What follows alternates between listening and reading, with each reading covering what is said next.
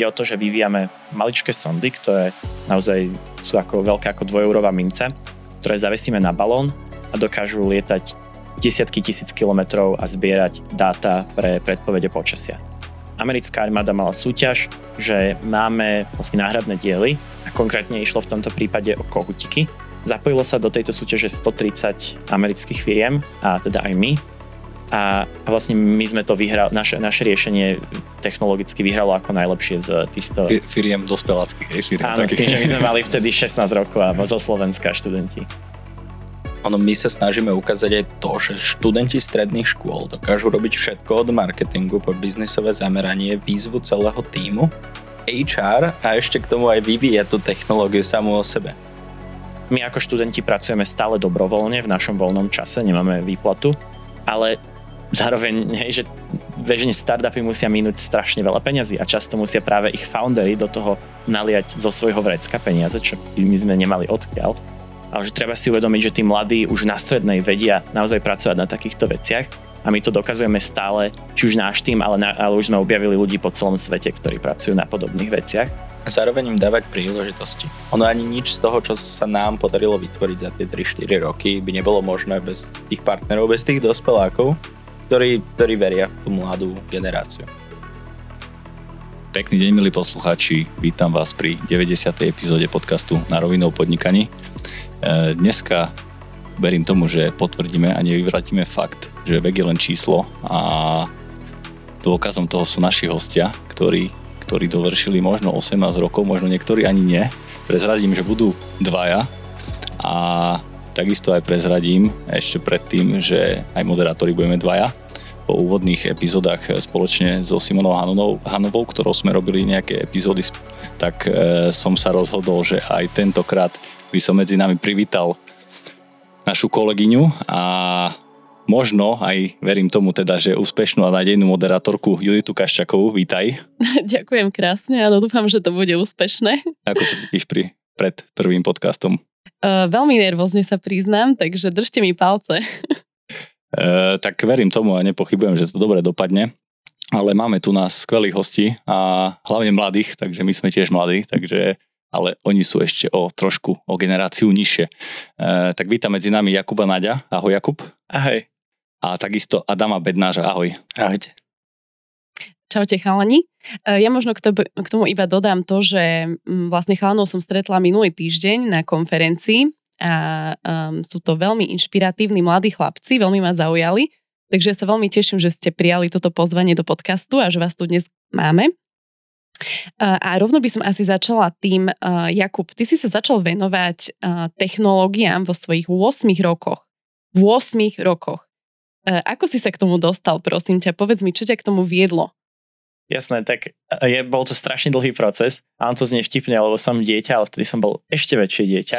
Čiže... Po, povedz ešte, že koľko máš teraz momentálne rokov? sedemnásť. sedemnásť okay. Čiže um, začalo to tak, že naozaj od malička som sa zaujímalo stavbu, stroje, hej, mal som kostým, staviteľa Boba, mal som dosku a kladivo, klinec a hral som sa pol hodinu a potom už bola iba doska plná klincov.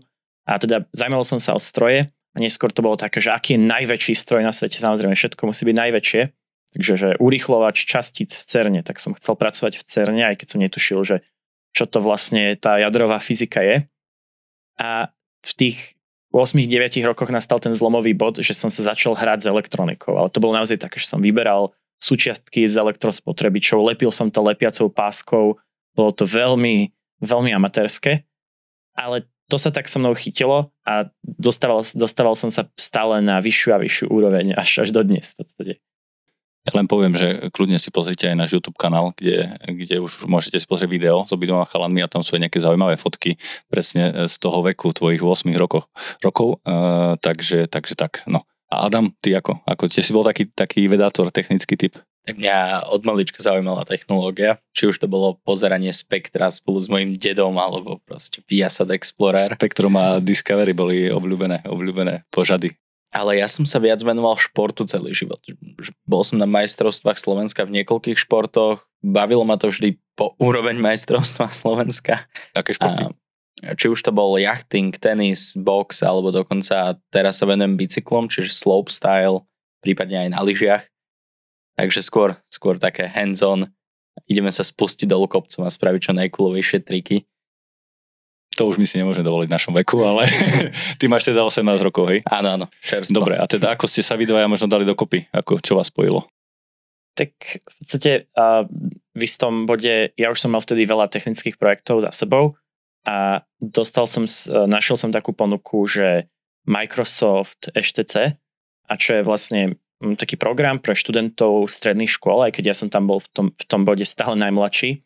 A ide vlastne o to, že plnia rôzne úlohy, učia sa pracovať s nejakými produktami, ale zároveň pomáhajú um, riešiť nejaké úlohy. Je to, je to taký vzdelávaco-stážový program. A vlastne ešte predtým, než to celé začalo, keď už bolo, keď už bolo známe, že akí ľudia tam vlastne budú, tak Adam mne, ale aj iným ľuďom priamo písal proste na Messengeri, že, že ahoj, že, že čo robíš, že, um, že čomu sa venuješ. A to mi prišlo strašne zaujímavé, lebo Ja som, ja som nikdy nejaký takýto outreach a komunikáciu nerobil a všimol som si hneď, že Adam je taký iný v tomto a vyriešil je to veľmi zaujímavé. Jasné, tak ja som sa tiež tam dostal v podstate veľmi náhodne. Teta mi povedala, tedy pracovala v Microsofte, že je tu takýto program pre študentov, že budeme kolegovia. Tak samozrejme ma to zaujalo, prihlásil som sa tam a vedel som, že budeme musieť tvoriť týmy a riešiť nejaké, nejaké problémy, ktoré nám zamestnanci dajú. Tak samozrejme prvý krok bol ozvať sa každému, zistiť, s kým idem spolupracovať, spraviť excelovskú tabuľku. No a následne program začal v januári a v podstate celé tri mesiace sme strávili spolu s Jakubom a ešte inými členmi týmu na práci na týchto zadaniach. A koľko ste mali vtedy rokov? Ja pätnásť. A ja som mal vtedy ledva šestnásť. Ledva šestnásť, takže, takže, takže relatívne ešte nejaký prelom alebo začiatok strednej školy možno, hej? Že už ste chodil na strednú, či nie? Ja som bol prvák a vtedy v podstate ten rok začal aj COVID, že to sa rovno napája na to, ako sme sa sme dali dokopy tie projekty, ktorým sa venujeme. Popísalo sa o vás e, veľa, je množstvo článkov, e, je množstvo rozhovorov. Povedzte teda, že čomu sa venujete, čo sú také vaše najväčšie a najúspešnejšie projekty, ktoré momentálne máte rozbenuté? Jasné, tak a sú dve asi také najznámejšie veci, sú projekt PicoBalón. Teda tam ide o to, že to začalo ako môj hobby projekt, postupne sa to prepracovalo do veľkého študentského tímu a teraz už je to nejaký výskum, ktorý sa snažíme nejak komerčne aplikovať a posunúť naozaj na tú vyššiu úroveň. A ide o to, že vyvíjame maličké sondy, ktoré naozaj sú ako veľká ako dvojeurová mince, ktoré zavesíme na balón a dokážu lietať desiatky tisíc kilometrov a zbierať dáta pre predpovede počasia. Táto práca na projektoch tak nás zbudila taký chtíč vyriešiť vzdelávanie na Slovensku všeobecne a dali sme dokopy medzinárodný tím študentov, ktorý na tomto projekte začal pracovať. A to bolo krátko potom, ako sme sa spoznali a v podstate na to od, od toho bodu napájame aj platformu en ú vé, taký náš druhý najväčší projekt a ten sa venuje práve spájaniu študentov, či už s inými ľuďmi komunitne za tým účelom, aby vedeli riešiť rôzne problémy, ktoré sa pred nich postavia a tým pádom sa učiť nejaké relevantné zručnosti a nabrať skúsenosti v podstate do života. Mm-hmm. Takže keď tomu správne chápem, je to nejaký balónik, ktorý vypustíte niekde do atmosféry. A... Áno, presne tak. A poskytuje vám nejaké data naspäť o počasí a o veciach. S tým, že vlastne takýchto ba- veľkých balónov sa vypúšťa dvetisícpäťsto denne, že je to, a už asi sto rokov, že je to kľúčová časť nejaké metrológie, ale ten tieto štandardné balóny proste vyletia do nejakej výšky, prasknú a spadnú na zem za asi hodinu, dve. Zatiaľ, čo tie naše balóny, keď vyletia do nejakej výšky, tak zastanú a letia vlastne okolo sveta. A tým pádom vedia letieť aj niekoľko stonásobne dlhšie. Čítal som tak, že až do, do Iránu sa dostal. Hej, aj do Iránu, aj do Ruska. Jeden náš balón našli, vrátili nám naspäť a um, s tým, že ale dlhodobo je náš cieľ vytvoriť v podstate globálne pokrytie celého sveta, pretože to je reálne nutné pre predpovede počasia. A čím ste možno vy iní od tých firiem, alebo teda tých výrobcov, ktorí sú na trhu niekoľko desiatok rokov, že ak by ste sa definovali? Tak... Teda asi neprasknú vaše balóny, som pochopil správne. A, a tak PicoBalóny sú všeobecne radioamatérska výzva, ale Jakub sa na to začal pozerať inak a začal tam dávať a, a rôzne iné senzory a teda celý ten senzorický balík, ktorý splňa štandardy terajších veľkých meteorologických balónov. A to je ten základ pre projekt. Čím sa my líšime, je možno ten vek určite, A teda všetci študenti, ktorí pracujú na projekte, majú od tých osemnásť, alebo dobre, od tých sedemnásť do, do nejakých dvadsať až dvadsaťjeden rokov. A v podstate vďaka tomu sa nám darí tvoriť veľmi kreatívnu a inovatívnu komunitu ľudí, z ktorej vychádzajú práve riešenia, ktoré sa neúplne zamerávajú na tie štandardné vychodené chodníčky, ktoré používajú veľké korporácie. Uh-huh. Ja len poviem, že máme tu, prepáč, ešte ťa preruším, máme tu aj túto sondičku alebo tento čip, takže určite e, veľmi zaujímavé. A to je už ktorá verzia? To je desiatá generácia, s tým, že v každej generácii môžu byť kľudne aj tri štyri verzie, čiže radovo ja som aj tridsať štyridsať prototypov už navrhol. A no to je teraz inak zapnuté, takže vlastne odpočúvame meteorologické údaje z vášho podcastového štúdia. Wow. Je to horúco. Uh, ty si spomínal, že ste dali dokopy vlastne nejaký tím k tomu projektu. Kde si tých ľudí našiel? Ako si ich oslovil a z koho každého sa ten tím aktuálne skladá?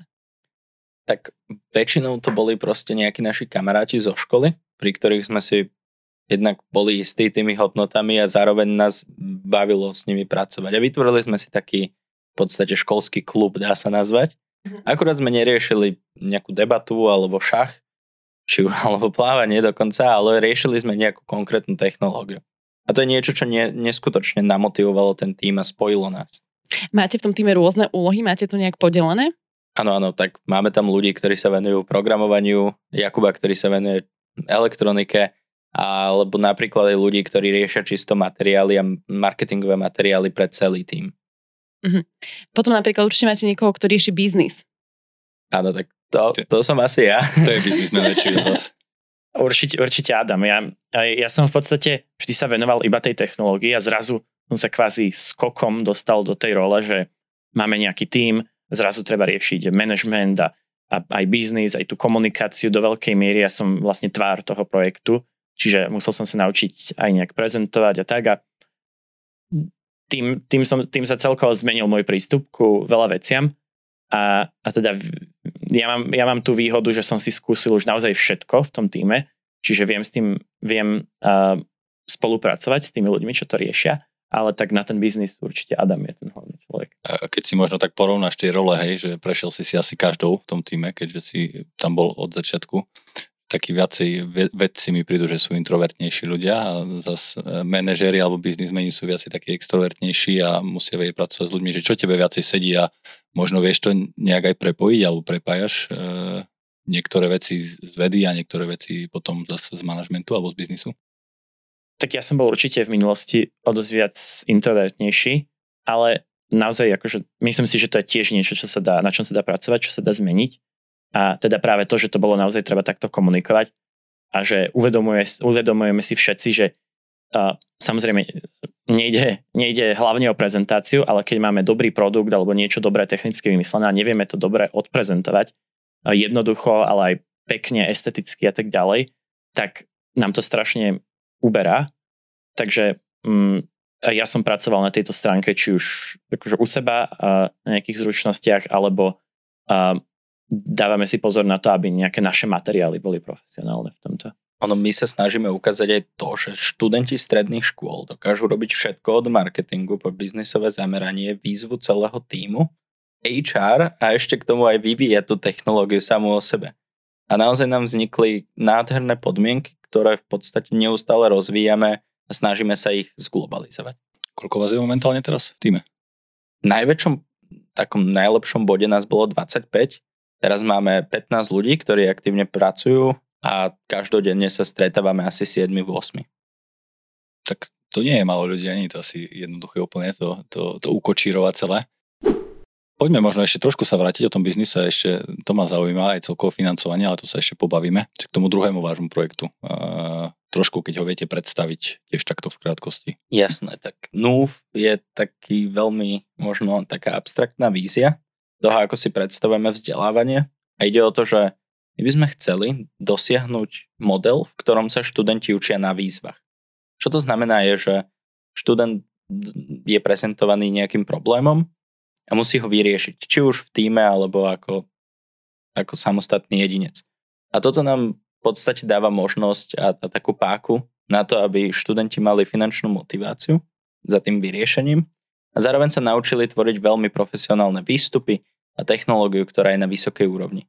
Môže to byť čokoľvek od marketingu až po v podstate a hardcore elektroniku, ktorej sa venuje Jakub. Hej, hej, s tým, že naj, naj, najlepší príklad takejto výzvy je to, čo sme práve riešili minulý rok. Tam išlo o to, že americká armáda mala súťaž, že máme vlastne náhradné diely a konkrétne išlo v tomto prípade o kohutiky, čiže mm-hmm. to je takéto, čo... To je kohutík na čo? Na ventil, čiže na ventil. Môže byť ventil, alebo na, na, na lodi, na ponorke sú mm-hmm. nejaké hasiace systémy, olejové systémy, milión takýchto uh, ventilov, čiže Um, neoplatí sa im mať všetky náhradné diely na sklade. Tak prišli s tým, že máme armádne tlačiarne, vedia tlačiť z ocele, z titánu, takže vyrobíme si to na tri dé tlačiarni. Problém je, že tie lode sú strašne staré a nemajú tri dé modely. Čiže um, bolo treba spraviť software, do ktorého iba zadám pár údajov, že akú to má šírku, koľko to má nejakých spojovacích tyčiek, hrúbku a ten software automaticky procedurálne spraví tri dé model, ktorý sa dá potom vyrobiť. A zapojilo sa do tejto súťaže stotridsať amerických firiem, a teda aj my. A vlastne my sme to vyhrali, naše, naše riešenie technologicky vyhralo ako najlepšie z týchto... Firiem dospeláckých, hej? Firiem áno, takých. S tým, že my sme mali vtedy šestnásť rokov áno, zo Slovenska študenti. A robili sme na tom popri dvoch stredných školách alebo strednej škole a projekte PicoBalón. Tam bolo ešte zaujímavé, že ste to nejaké pár sekúnd pred uzavierkou, ne? E, hej, že mali sme nejaké technické problémy. A ako... Um, hej, vždy, vždy, vždy, vždy sa to chce, vždy, samozrejme, že chceli sme to mať týždeň dopredu, potom deň do, dopredu, potom ten večer a nakoniec sme uh, riešili problém uh, tým, že to bol americkej časovej zóne deadline, tak pre nás to bolo o šiestej ráno a teraz päť päťdesiatdeväť päťdesiatpäť sa to odovzdalo a boli sme úplne, že môžeme ísť spať po dvadsaťtri hodinách práce. My sme dva dní nespali už, lebo proste prvý deň sme si dali pizzu, nefungovalo to už na zahojenie srdiečka. Už sme sa s tým chceli lúčiť pomaly, ale nevzdali sme sa a nakoniec to dopadlo. Ako dlho ste na tom pracovali predom? Koľko vám to trvalo? Celý projekt, alebo celá tá výzva trvala tri mesiace, s tým, že nám o nej povedal náš mentor Andrej Mošať. On bol taký, že no, chalani. Tu máte takúto výzvu pre americkú armádu. To môžete, bude pre vás easy. Presne tak, môžete vyhrať nejaké super prize money a rozvíjať tie projekty ďalej. To stihnete tak do týždňa. Hej, presne bol taký, že čak to za dva večery zbúchate a tak ďalej. A, a ja som veľmi dôverčivý v tomto, že bol, zobral som to tak, ako to povedal, že poďme, spravíme to, uh, spravíme to za ten týždeň. Dal som to, um, dal som to uh, ale nášmu Martinovi, nášmu programátorovi uh, a on bol taký, že dobre, pozriem, pozriem sa na to. A za asi jeden deň už mal vlastne prototyp spravený, čo bolo úplne šialné, lebo tam vlastne sú nejaké úplne od základu vyrobené geometrické funkcie na vytváranie tých modelov a potom sme to už iba optimalizovali. A keď som to spätne ukázal uh, Andrejovi, ktorý nám o tom pôvodne povedal, tak bol taký, že fúha, že fakt, takže ne, neveril som vôbec, že to spravíte. Čiže úplne nás takto naviedol na to. Takže a potom bol ešte prekvapený. Áno, áno.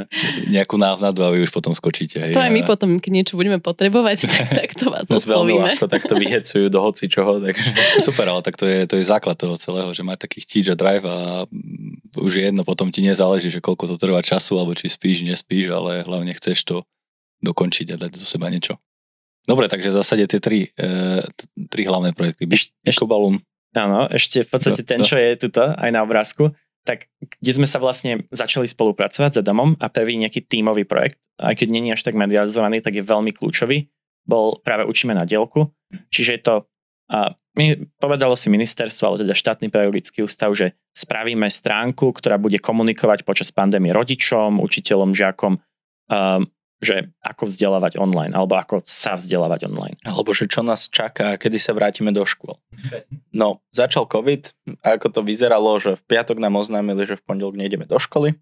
Prvé dva týždne sme nič nerobili, potom sme zrazu mali dve hodiny týždenne, kde sa sem tam prekrývali a teda učitelia s tým veľmi bojovali aj s tým, ako v podstate fungovať v nejakom online prostredí. Na mňa mamina hecovala dva týždne, že si v tom Microsofte proste robíte tam nejaké projekty, ona tomu úplne nerozumela ešte a, a že proste choďte s tým niečo spraviť, že napíš mail na ministerstvo. Tak ma po tých dvoch týždňoch naozaj vyhecovala.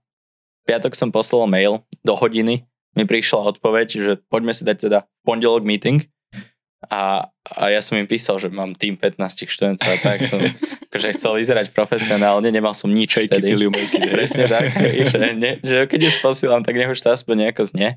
No tak som za víkend dal dokopy proste desať ľudí, ktorí by na tom mohli pracovať. A vo výsledku sme tri mesiace pracovali na webe, komunikačnej stratégii, na sociálne siete, s ľuďmi, ktorých sme ani nepoznali, ani medzi sebou. A pre ministerstvo školstva, čiže, čiže pôvodne, taký... Pôvodne sme mali robiť také, že grafiky v PowerPointe na Facebook a potom, že a čo keby, že ideme robiť web. Ja som síce už dlho programoval, ale nikdy som nerobil web. Zrazu prvý web, ktorý som programoval s tým, že ja som robil asi tú hlavnú nejakú integráciu toho celého, bola stránka, na ktorej bolo denne šesťdesiat tisíc ľudí. Čiže to bol veľký, veľký stres, ale teda naozaj, že uh, oni teda síce stránku už mali a to je už to prvé správne rozhodnutie. Problém je, že celá ťarcha dizajnu, úpravy obsahu, programovania bola na jednom programátorovi, ktorý bol ešte part-time a my sme mali teraz celý tým ľudia, naozaj sme pracovali na veľkom takomto komplexnom riešení a vylepšili sme to na vysokú úroveň. S tým, že tá stránka mala počas toho, ako sme na nej pracovali, sedem miliónov návštev. Čo sme tým ukázali je, že aj študenti dokázali pomôcť učiteľom v takto krízovej situácii a to bolo v podstate to, čo sa nieslo tým mojim e-mailom, že máme čas, nevieme to spraviť úplne dobré, musíme sa to naučiť, tak tu máme týchto šikovných ľudí a vieme vám s tým pomôcť. Čiže robili sme aj support pre učiteľov. Ale, ale tak to je za super, aj možno taká pochvala aj tomu ministerstvu, keď tam veľa pochvala si častokrát nie je, ale že vám otvorili dvere a že chceli sa s vami pustiť do nejakého takého projektu, že kde aj vy sa zapájate a keď sa spojí v zásade jedna strana a druhá strana, tak vznikne určite najlepšie riešenie pre obe strany. Takže... Bolo to úžasné, akože my sme neverili, že niečo takéto je reálne možné a boli sme najviac, najmilšie prekvapení z toho, ako to dobre vyšlo. Ja som sa ešte chcela spýtať na takú vec, že v škole vy vlastne fungujete, keď som dohadovala obzvlášť tento podcast, tak som sa pýtala na čas a Jakub, ty si povedal, že o štvrtej v pohode aj akože po obede. Tak ako fungujete v škole? Máte nejaký, predpokladám, individuálny program? A ako sa stíhate venovať štúdiu a popri tom vlastne výskumu a... manažmentu. A manažmentu a vlastne tomu všetkému. Tak ako to máte? Jasné. Tak ja som jediný, čo má oficiálne individuálny plán, lebo naozaj ja chodím na rozhovory, na meetingy, na konferencie, že tam je toho už tak veľa, že neoplatilo by sa to nejak inak, ale v každom prípade náš tým je z viacerých škôl, um, ale každá z nich k tomu prístupuje naozaj tak, že aj keď nemáme nejaký takýto špeciálny plán na papieri, tak nás tom veľmi podporujú a, a dá sa vždy to nejak dohodnúť. Tak mi skús približiť, že ako vyzerá tvoj štandardný školský deň, lomeno neškolský deň. Tak v podstate, či už uh, mám, mám, mám kalendár dopredu na, na celý týždeň, Uh, často tam budú povedzme dva, dve, tri uh, alebo ja neviem aj sedem udalostí, už sa mi stalo, že som mal aj päť, päť eventov za jeden deň a potom podľa toho, keď teda mám voľný čas, tak idem uh, do školy, potom aha, čiže ke, ke, keď si nájdeš tú chvíľu, tak ideš aj do tej školy. Áno, ale spravidla potom idem do práce, reálne v práci máme labák a tam máme všetky mikroskopy, nástroje, tam, tam som asi aj viac ako doma a uh, tam som potom ten zvyšok voľného času a potom všetky nejaké takéto aktivity. Tak to znie celkom super. Vy ste mi chlapci spomínali dnes aj pri príchode, že ste sa boli dnes pozrieť v nových ofisoch v Skyparku, keď to môžem teda povedať a, a odhaliť. Áno, áno, tak dneska sme mali také veľmi náhodné stretnutie, ktoré v podstate vzniklo včera a, a spolu so Simplicity a Peritalent sa nám podarilo vybaviť priestor v Skypark Offices, čo je neskutočné, lebo tým pádom sa už študenti nemusia stretávať len v tom veľmi technickom priestore, ktorý je naozaj zameraný na ten hardware a mechaniku možno, ale môžu sa stretnúť v niečom príjemnom a dať si spolu meeting, kávu, prípadne nejaký čaj a oddychnúť si a porozprávať sa o tom, ako ten projekt ide smerovať. Často sa vám už aktuálne stáva, že vás takto oslovujú na rôzne spolupráce? Uh, tak zá, záleží, um, áno, tak či už spolupráce nejaké mediálne, hej, že napríklad... Prípadne sa opýtam skôr tak, že čo to odštartovalo možno? Uh, ja ťa registrujem, Jakub, že si sa zúčastnil už za poslednú dobu niekoľkých konferencií v Bratislave. Uh, okrem toho sme sa tu bavili napríklad uh, o office priestoroch, uh, či už teraz sme spomínali Skypark, predtým viem, že ste mali office priestory v HubHube napríklad. Tak uh, čo to tak odštartovalo, taký ten uh, možno, dá sa povedať, boom? Uh... Mm, tak ja si myslím, že všeobecne uh, máme pozitívne vzťahy so že všetkými, ktorými sa stretneme, čiže je tam taký ten reťazový efekt, že získame jeden, druhý, tretí kontakt, tí nás zdieľajú ďalším desať ľuďom, ďalším desať ľuďom a teraz už stretávame reálne, ani by som nepreháňal, že stovky ľudí týždenne, keď sú naozaj niektoré konferencie. Čiže um, čo, čo sa týka, ja som bol v nejakých rozhovoroch, rozhovoroch už aj tri roky dozadu a um, tam išlo, tam bola taká titulka, že balón trinásťročného chlapca doletel do Iránu. No tak to je super. super. To bol nový čas. Áno, presne, presne tak. Presne tak. Čiže akože máme takéto dosť bulvárne nadpisy, vieme mať. Um, ale asi, čo to tak veľmi spustilo, bolo minulý rok, sme mali rozhovor vo Forbese práve o tomto, že, uh, že študenti zo Slovenska vyhrali súťaž americkej armády. A toho už sa chytili všetci a naozaj osej sme mali možno dvadsaťpäť rozhovorov. A na základe toho uh, ešte ja som robil uh, TEDx.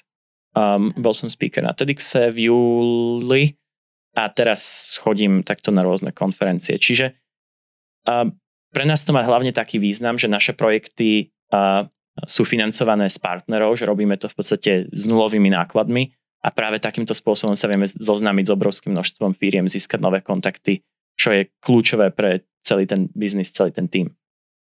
Ešte dôležité je spomenúť, že sme tiež vyhrali Red Bull Basement minulý rok, čo nám tiež dalo neskutočné množstvo nejakých marketingových a mediálnych príležitostí, ale zároveň to ukázalo tomu týmu, kam chceme smerovať a zakončili sme to vo finále na, v Istanbule, kde sme projekt odprezentovali rôznym viceprezidentom z Intelu, z en té té a z rôznych iných korporácií, ktoré, ktoré nám dali neskutočný dôležitý feedback. Mm-hmm. Tak to je super, ja len doplním, že, že Red Bull Statement je inovátorská súťaž, nie je to žiadna adrenalinová súťaž, aby si poslucháči nepomýlili, ale ja možno sa ešte, Adam, teba spýtam, vy nie ste teda z tej istej školy, ty študuješ, Jakub, na? Ja chodím na školu pre mimoriadne nadané deti a gymnázium. Okay. A Adam, ty chodíš ja na... Ja chodím na Leaf Academy a Gymnázium Ladislava Novomeského. Takže ty si dokonca až dve školy, hej? Áno. Dobre, a stále sa tak, je to taká možno spoločenská dogma, že na Slovensku sú úplne že slabé školy, že to školstvo pokulháva. Ja v sedemnástich v škole som robil iné veci ako vy dvaja, takže povedzte možno váš názor, ako to vy vnímate. Dá sa vôbec na Slovensku študovať nejak v zásade aj kreatívne, aj možno s takým nejakým akože iným pohľadom na to? Jasné, tak veľa príležitostí, ktoré máme na Slovensku, sú tu vďaka súkromnému sektoru. A je vidno, že pokiaľ možno v niektorých oblastiach to školstvo nestíha sa nejak adaptovať na tú novú, modernú, digitálnu dobu, tak ten súkromný sektor to ako keby vykrýva za nich. Čo je dôležité povedať, tak máme aj rôzne školy, ktoré sa naozaj zameriavajú. Či už je to napríklad es pé šé Halová, kde, kde študenti si robia vlastný podcast, vlastné malé firmičky a naozaj učitelia sa ich snažia rozvíjať aj v tomto ohľade. Tak máme aj veľmi... Sorry, len ti skočím do toho a doplním, že práve zo školy Halovej sme tu mali hosti o tom, že ako fungujú študentské firmy, takže ak by niekto chcel, tak môže si vypočuť aj tridsiatu ôsmu epizódu nášho podcastu. Áno, áno, že máme tu proste kopec škôl, ktoré niečo preto robia. Napríklad na Leaf Academy máme aj predmety, ktoré sa volajú, že podnikavé líderstvo, kde nás učia jednak ako viesť podnik, ale zároveň ako byť podnikavým a ako riešiť problém. No a keď sa vrátim späť k tomu vzdelávaniu, tak pre nás osobne je už ťažké ostať na Slovensku, čo sa týka vysokých škôl, pretože z istého pohľadu ten budžet, ktoré školy majú, nie je dostatočne veľký na to, aby vedeli podporovať projekty. A je tu proste veľa problémov, čo sa týka tej štruktúry, ako sú veci postavené. Na druhú stranu sú tu však tí učitelia, ktorí, ktorí dávajú neskutočnú podporu tým, tým študentom a hľadajú im rôzne spôsoby, ako to môžu rozvíjať mimo tej školy. A to je aj príklad nás. Hej, že začalo to veľmi tak skromne a pozvali nás na pár konferencií a už to bol často problém na tej strednej škole, že wow, teraz musíte vymeškať dva dní z vyučovania, že to proste nikdy nedobehnete, nie? Tak my sme tak veľmi, veľmi skromne povedali, že dobre, nedobehneme, ale veľmi by sme chceli ísť.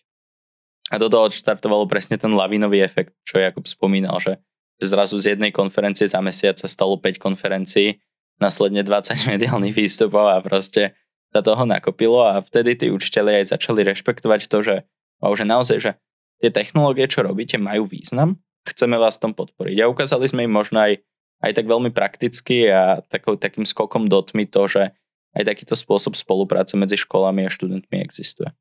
Hej, tak to je možno super, že vysvetlíte tie dva svety, že možno oni nechápu vám a možno vy nechápete v určitých momentov ich a je to dobre sa spojiť a prakticky si vysvetľovať, že, že ako to funguje. V dnešnej epizóde máme dvoch šikovných hostí, je ním Jakub Nať a Adam Bednáš. Počúvate deväťdesiatu epizódu a bavíme sa o projektu ako PicoBalón, en u vé, ako chalani spolupracovali s americkou armádou a bude nás čakať ešte zaujímavá druhá časť a tam si prejdeme, ako to celé financujú, aká je ich budúcnosť a, a možno aj niečo viac. Takže, takže tak. Ja by som na to rovno rada nadviazala. Uh, Jakub, ty si spomínal, že teda veľa networkujete a máte veľa spoluprác a podobne, ale uh, aj tak potrebujete mať na vaše projekty aj nejaké financovanie. Uh, ako si toto riešite? Skús nám to nejak priblížiť. Jasné, už sme to tak trochu načali, ale teda ide uh, doteraz uh, v podstate projekt PicoBalón uh, má dvadsať partnerov uh, komerčných firiem, ktoré toto sponzorujú a sponzorujú tu rôznymi spôsobmi, či už nám dávajú ich softverové alebo hardverové produkty, alebo mm, priestory, e, pomáhajú nám s know-how profesionálne, alebo aj priamo materiálne, finančne. Čiže vďaka tomu to beží celý náš projekt, že my ako študenti pracujeme stále dobrovoľne v našom voľnom čase, nemáme výplatu, ale zároveň, hej, že bežne startupy musia minúť strašne veľa peňazí a často musia práve ich foundery do toho naliať zo svojho vrecka peniaze, čo my sme nemali odkiaľ. A to, že sme kvázi na nule, je v tomto ohľade super. A ako sa vám možno podarilo získať práve prvých takýchto partnerov? Ako ste sa k tomu dostali? Prvý partner bola asi SOSA, Slovenská organizácia pre vesmírne aktivity. A tam išlo, tých som spoznal na takých, chodil som že na noc výskumníkov, na takéto vedecko-popularizačné eventy. SOSA je teda neziskovka, pracovali napríklad na prvom slovenskom satelite a chvíľu aj teda PicoBalón bol priamo projekt pod nimi. A nasledovalo obrovský počet e-mailov, ktoré sme písali rôznym medzinárodným korporáciám alebo slovenským firmám. Snažili sme sa im vysvetliť tú value proposition, ten, tú hodnotu, ktorú dávajú vlastne dvadsiatim študentom, ktorí budú môcť v podstate pracovať na svojich zručnostiach, ktoré sú na vysokoškolskej úrovni. Čiže na začiatku ste museli byť veľmi iniciatívni a potom už to nejak začalo asi fungovať prirodzene. Dobre, ja sa možno chcem opýtať aj na to, že pracujete teda dobrovoľne, hej, všetci, celý tým, ako tam ste, alebo sú aj nejakí takí, ktorí majú reálne že výplatu alebo nejaké odmeny za to? No, je to také, že máme možno nejakú externú prácu raz za čas, tak napríklad projekt pre americkú armádu robili sme to štyria ľudia z nášho týmu, čiže v podstate iba malá časť a za tie dva mesiace práce sme dostali, tá cena bola vo výsledku tridsať tisíc dolárov. Čiže to bolo viac než, viac než adekvátne, by som povedal, pre slovenských študentov. Tak za dva dní pohode, taká yes. Brigadka. Áno. A um, plus, plus um, dostávame vďaka tomu um, tomu uh, v podstate ako, ako podpore nás... od partnerov dostávame ano. Veľa vybavenia zadarmo, na ktorom študenti môžu pracovať a rozvíjať aj svoje osobné projekty a taktiež množstvo príležitostí, ktoré im posúvame. Čiže ten model funguje tak, že ja dobrovoľnícky pracujem na nejakom projekte, kde si ma tí vedúci v úvodzovkách očekujú, čo viem, čo neviem robiť, na akej úrovni a následne ma posunú nejakej firme, kde môžem stážovať alebo brigádovať. Ešte nejaké freelance zákazky, prípadne na weby a podobne pre programátorov, takéto príležitosti. Jasné, a my sme sa ešte na tej konferencii tiež bavili o zaujímavých veciach, o týchto v zásade komponentoch, ktoré potrebujete na PicoBalón. A tam bola taká zaujímavá vec, čo mňa zaujala, je, že z Číny je potrebné objednávať veľké množstvo. Že ako tú logistiku možno riešite, ako škalujete a znižujete možno nejaké náklady, alebo keď sú nejaké také minima, že, že ako sa to rieši vtedy? Tak to riešim primárne ja, teda ide naozaj o to, že chcete, čo sa týka výroby aj tých čipov, aj tých obvodových dosiek, tak nikde, doslova nikde na svete nie je technológia robiť toto s takou, uh, takej, takej precíznosti a na takej škále. Takže v laboratóriu to môžu vyrobiť aj v Európe, ale nevyrobia nám veľké množstvo. Čiže um, ešte čo sa stalo v, uh, počas covidu, že bola narušená celá tá logistická sieť, doteraz, že neboli grafické karty a čipová kríza, doteraz to má obrovský dopad. Niektoré z produktov, čo kupujeme, sú na niekoľko rokov dopredu vypredané. A teda riešime to, musíme, naozaj to ide niekedy až do takého smeru ako na nejakom arabskom trhu, že ja si píšem s ľuďmi, čo nevedia poriadne po anglicky a spolu zjednávame cenu na čo najnižšiu zasučiastky a oni mi to potom pošlú zo skladu uh, kuriérom. Čiže aj takto to môže vyzerať. Veľa firiem si aj vykúpilo tieto súčiastky. Čiže sa stretávame s takou naozaj komunikáciou s há er oddelením nejakej technologickej firmy, že no a môžete nám dať aspoň päť týchto kusov, že my by sme to fakt potrebovali, študentský projekt, my sme takí dobrí. A oni, že no, viete, a, a už to následne. Toto zaberie, áno. Ďalšia vec je teda, že používame veľmi, veľmi ako keby cutting edge, nový hardware, čiže často dostávame niektoré veci vlastne ešte v preprodukčnom štádiu, to znamená, že lebo naša produkcia je sto kusov, čo je pre firmy smiešné, hej, že niektoré firmy, pre nich produkcia znamená pol milióna kusov a viac. Čiže oni nám to vedia kvázi poslať aj ako vzorky a ešte predtým, než, čiže máme takéto úplne experimentálne niektoré komponenty. Ešte je dôležité povedať, že my často spravíme len niekoľko kusov z každej iterácie a v podstate neustále sa venujeme tomu design procesu takým štýlom, aby sme čo najmenej strátili aj materiálov, aj vyhodili peniazy a dostali tú technológiu na čo najvyššiu úroveň. A až teraz po tých štyroch rokoch sme sa dostali na úroveň, kedy chceme zvažovať sériovú výrobu. Dobrá, Adam, ty vyzeráš taký biznismen, že povedz, chcete to preklopiť možno z nejakého študentského projektu reálne do nejakej veľkej firmy? Áno, tak táto zmena nás bude čakať v najbližších dvoch rokoch určite. A otázka je, že ako veľmi dobre si vieme zadefinovať ten market a kde začneme. Že určite máme už teraz niekoľkých odberateľov, ktorí o to majú záujem na, na rôznych škálach, ale je dôležité si povedať, že stále sme študenti, ktorí nemajú schopnosť viesť veľkú medzinárodnú firmu. Čiže my sa na to skôr pozeráme ako na exit projekt, kde v podstate chceme vytvoriť technológiu, ktorá dokáže pomôcť svetu a nie, predáme ju potom teda firme s najvyšším záujmom. A ja by som sa možno spýtala, že vy teraz máte vlastne sedemnásť, osemnásť, takže budete končiť strednú školu budúci rok? Je Kedy? Už tento rok. Tento Jakub, rok. Jakub budúci rok. Hej, no budúci... Po, za dva roky kalendárne, ale som vlastne ako keby tretiak, tretiak na, na strednej. Čiže, tak. No a čo ďalej? Nad čím rozmýšľate? Plánujete ísť študovať na nejakú vysokú školu, alebo... Skončíte školu a užijete si detstvo potom. Určite pôjdeme na vysoké školy. Akože na tej akademickej vzdelanosti si tiež dávame záležať a že možno nie sme v tej škole každý deň, ale, ale stále máme jednotky, dvojky v škole a, a snažíme sa to udržať na, také, na takom ekvilibriu, kde stíhame oba tieto svety. Necítiš to tak, že už školy ty máš dosť a... Niekedy áno. Nie, niekedy áno. Niekedy mám také myšlienky. Hlavne máme mentorov, ktorí za nami prídu, že chalani, na čo ste v tej škole? Poďte tu, ja vás zamestnám a budete pre mňa pracovať a nemusíte mať vysokú školu, však aj dobrý plat vám dáme. Ale, ale snažíme sa tomu vyhnúť a naozaj chceme ísť do zahraničia študovať a teda rozvinúť aj tú akademickú oblasť. Máte už aj vybraté nejaké alebo vysnívané možno nejaké školy, kam by ste chceli ísť? Ja, ja sa napríklad osobne neviažem na nejakú špecifickú školu, lebo naozaj na tých vysokých uh, úrovniach je to lotéria, hej, čokoľvek môže človek dosiahnuť a je to náhoda. Ale uh, ne, nechcem ísť na školu, kde proste, že nejde mi o to, aby som mal nejaký titul na papieri, že však to sa, to, uh, za to mi to nestojí. A takisto myslím si, že vzdelávať sa je možné veľa rôznymi spôsobmi, aj napríklad na internete, cez rôzne takéto open source univerzity a podobne.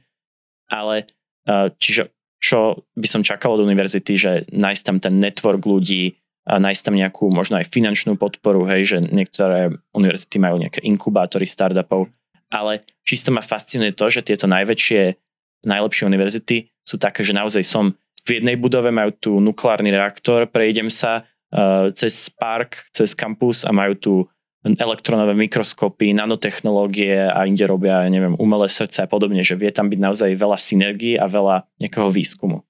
Na tej vysokej škole ide aj o to, že ak už mám nejaký nápad, tak mám priamo miesto na tej škole, kde sa tomu viem venovať aj s podporou tých učiteľov a naučiť sa na nejakom konkrétnom príklade, ktorý je pre mňa relevantný a zaujímavý. Ja naopak idem študovať niečo veľmi netechnické, idem sa venovať právu A, áno, ako mne sa, mne sa strašne páči aj tá myšlienka toho, že idem študovať niečo kvôli tomu, aby som získal nejakú perspektívu. Áno, že aj teraz riešim množstvo právnych záležitostí ohľadom našich projektov, ale nič na vysokej úrovni. Tak som sa rozhodol, že teda pôjdem na globálne právo a neskôr ho spojím buď s kyberbezpečnostným právom alebo s vesmírnym. Tak, to je zaujímavé a držím vám palce, lebo teda aby ste našli tú školu, kde vás tu bude baviť, možno to nebude jedna, možno ich bude viac, minimálne aspoň dve si dajte ako stredné, aby ste sa nenudili. A ja by som sa vás možno iba spýtala na záver tohto nášho podcastu, čo by ste odporúčili nejaký odkaz, možno aj nám, starším, nie rovesníkom, skúste povedať nejakú vašu myšlienku.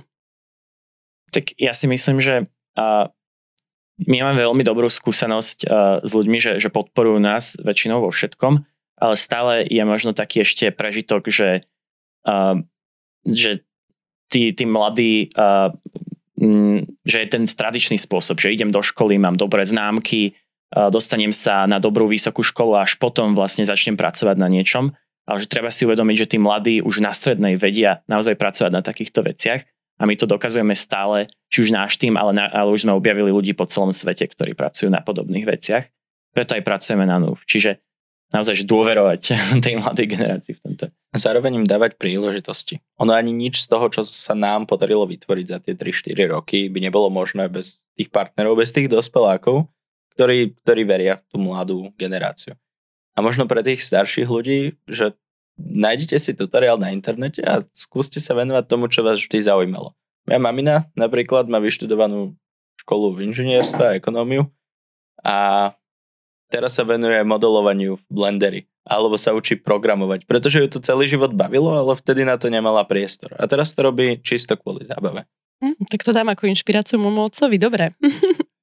Tak to je veľmi pek, pekný odkaz a možno aj presne taká stigma, že čo človek vyštudoval, to musí aj celý život robiť a nemôže to nikdy zmeniť. Hej, presne tak, že, že napriek tomu, že my sme takýto, volajú nás všade, sme mladí géniovia a neviem čo, tak netreba začať v škôlke programovať, že dá sa s tým začať v dospelosti, alebo aj... Takže od ôsmich je príliš skoro, hej?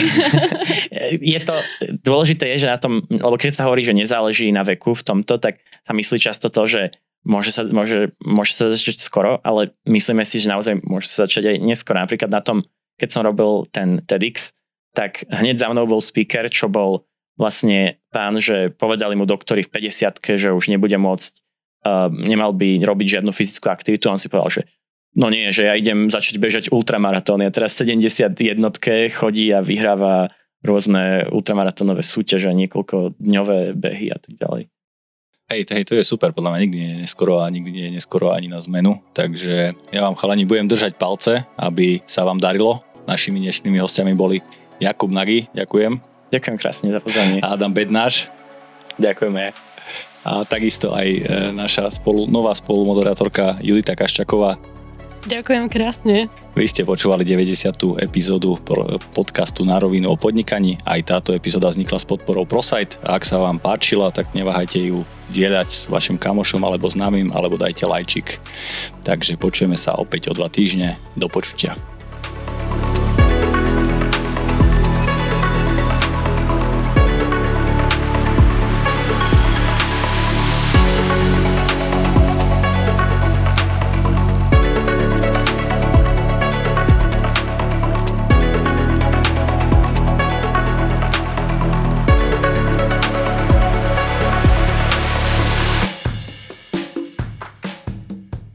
Počúvali ste Na rovinu o podnikaní, dvojtýždenný podcast spoločnosti ProSite Slovensko. Podcast Na rovinu o podnikaní nájdete vo vašich mobilných podcastových aplikáciách alebo na streamovacej službe Spotify, ale aj na webe w w w bodka narovinu bodka online. Strih a produkciu zabezpečila spoločnosť Button Media. Do počutia o dva týždne.